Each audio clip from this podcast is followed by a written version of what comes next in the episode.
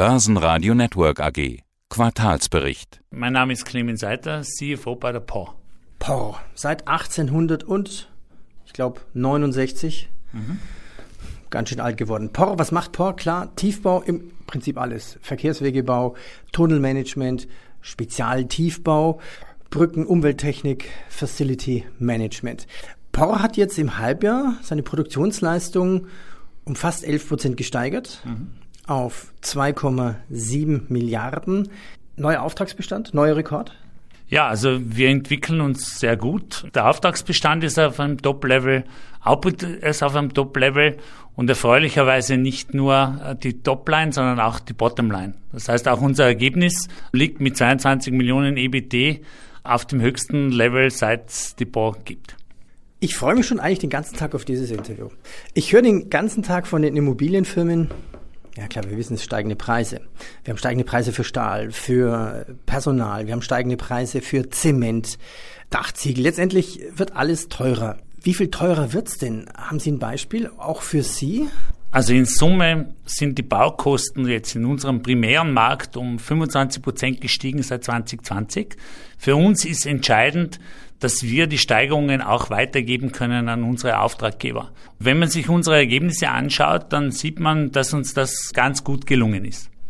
Wer sind denn Ihre Hauptauftraggeber? Sind es die öffentlichen Kommunen, Land, Stadt? Also wir sind schwergewichtig öffentlich ausgerichtet.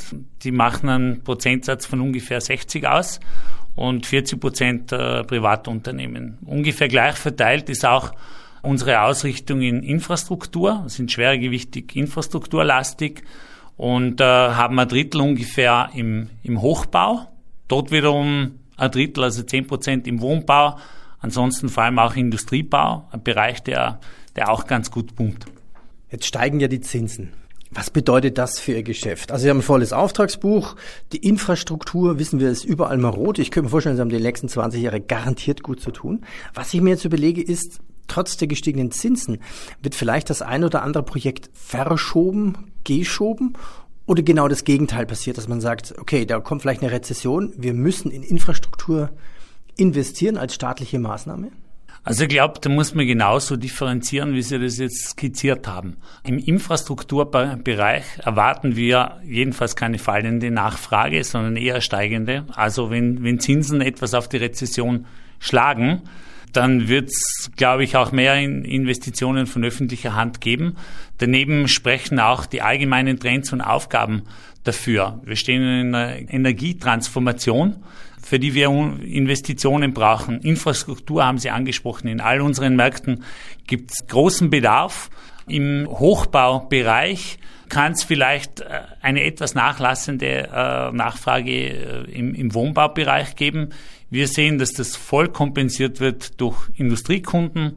Wir bauen große Aufträge im Halbleiter, Automobilbereich, im Datenbereich und mit dem Vorteil, dass ähm, die Aufträge dort auch ganz gute Margen bieten.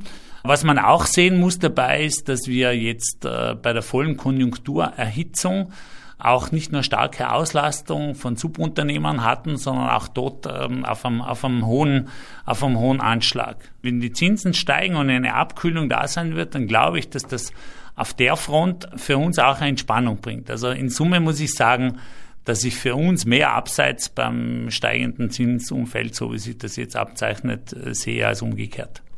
Heißt das, Sie können sich die besseren Aufträge raussuchen und lehnen, das Interview hatte ich schon mal mit, mit dem Kollegen, und, und lehnen nicht so lukrative Aufträge können Sie dann ablehnen? Das ist unsere Strategie, selektives Wachstum. Ja, wir hatten eine stärkere expansive Phase bis 2019. Wir sind jetzt gut aufgestellt in unseren Märkten und wir wollen Bottomline wachsen und dafür gehen wir selektiv in unserer Akquise vor.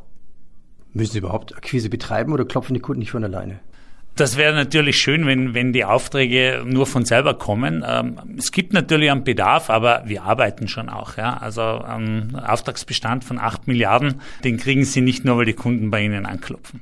Thema Gas, das ist auch ein Thema auf dieser Immobilienkonferenz.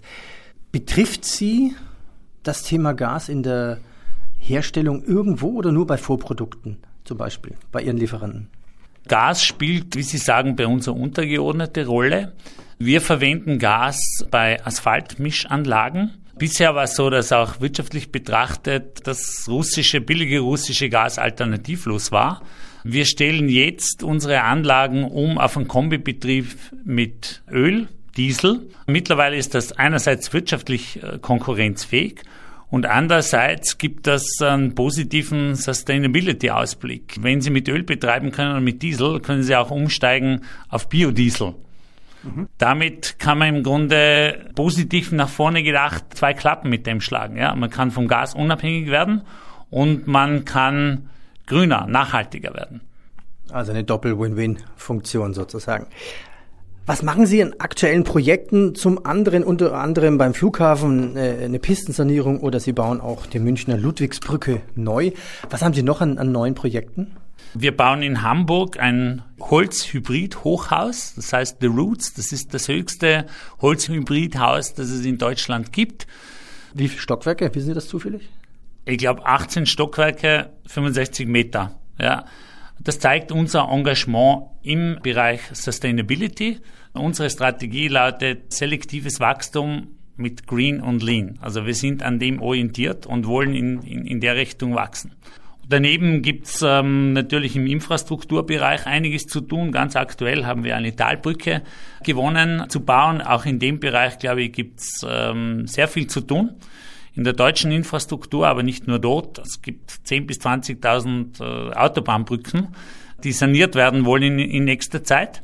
Und ich glaube, da klingt nach vielen Staus. Arbeit. Das klingt dann nach vielen Staus. Äh, ich hoffe, wir, wir, wir dürfen dazu beitragen, die zu reduzieren. Ja, kommen wir zum Ausblick. Ich zitiere jetzt die Analysten von Raiffeisen Research. Die schreiben, aufgrund höherer Kosten blieb das Ergebnis im zweiten Quartal trotz gestiegener Bauleistung auf dem Vorjahresniveau. Auftragsseitig zeigen sich weiterhin eine komfortable Situation. Für das Geschäftsjahr 2022 publiziert das Management erstmalig konkrete Ziele. Das EBT soll über dem Vorjahreswert von 85 Millionen Euro liegen. Unserer Ansicht nach sind die Finanzziele sehr, sehr konservativ. Das würde bedeuten, da ist noch mehr drin? Uns liegt daran, dass wir die Aussichten, die wir geben, auch halten. Daher waren wir sicherlich so orientiert, dass das, was wir jetzt an Guidance geben, danach erfüllen werden. Es gibt ein bisschen ein volatiles Umfeld, es gibt ähm, gewisse Risiken, die kennen wir alle. Unser Anspruch war, hier Aussagen zu tätigen, die sich dann auch halten lassen unter diesen Rahmenbedingungen. Aber es sind definitiv Potenziale. Herr Eitler, danke Ihnen. Danke Ihnen. Börsenradio Network AG. Das Börsenradio für Privatanleger. Hat Ihnen dieser Podcast der Wiener Börse gefallen? Dann lassen Sie es uns doch wissen und bewerten Sie unseren Podcast mit vollen fünf Sternen. Vielen Dank und bis zum nächsten Podcast. Alles rund um Börse.